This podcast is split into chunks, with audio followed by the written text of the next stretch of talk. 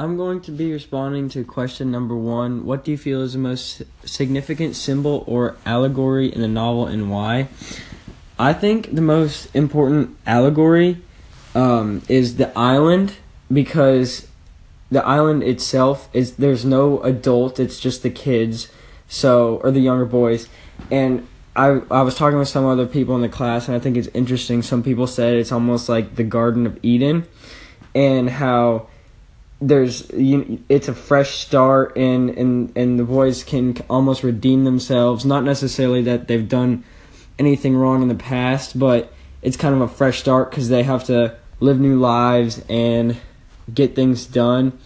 And that the, the reason why i think that allegory is the most important is because yeah there's uh other other important things like uh like um, the characters like Ralph and Jack and how they're the leaders and and Piggy who who constantly tries to get everyone's attention and create order and Roger who's uncivil and and, and insane and it just and it kind of shows that you know with when it comes to being a savage and and having no rules what people can become um, but I think the reason the island is most important is because the island brings that out in the people. The Ralph and Jack step up to be leaders because there is no leader, and and and people need to live in a in a civil society. That's just their second nature, and so they step up to be leaders to try to uh, start this new life in in the quote unquote Garden of Eden,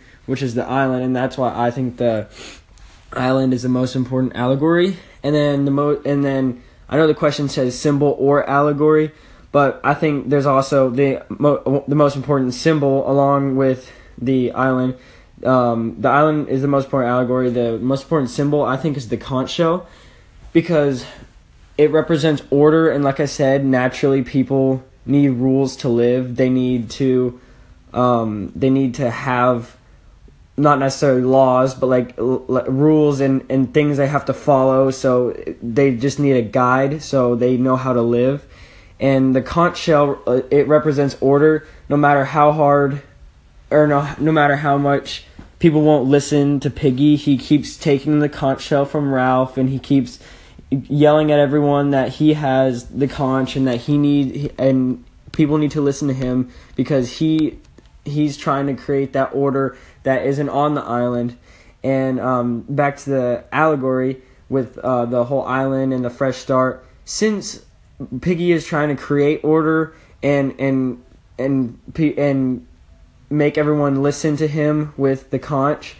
Um, the island, since it's it's self governing, since there's no one there, they they there's no jurisdiction or or adults to tell them what to do. So they're they're free basically, and they have that fresh start. And Piggy is trying to almost like a uh, a a, so a settler in a in a new place. They're trying to create ground rules and and make things start to function, and that's what Piggy's doing with the conch shell on the island.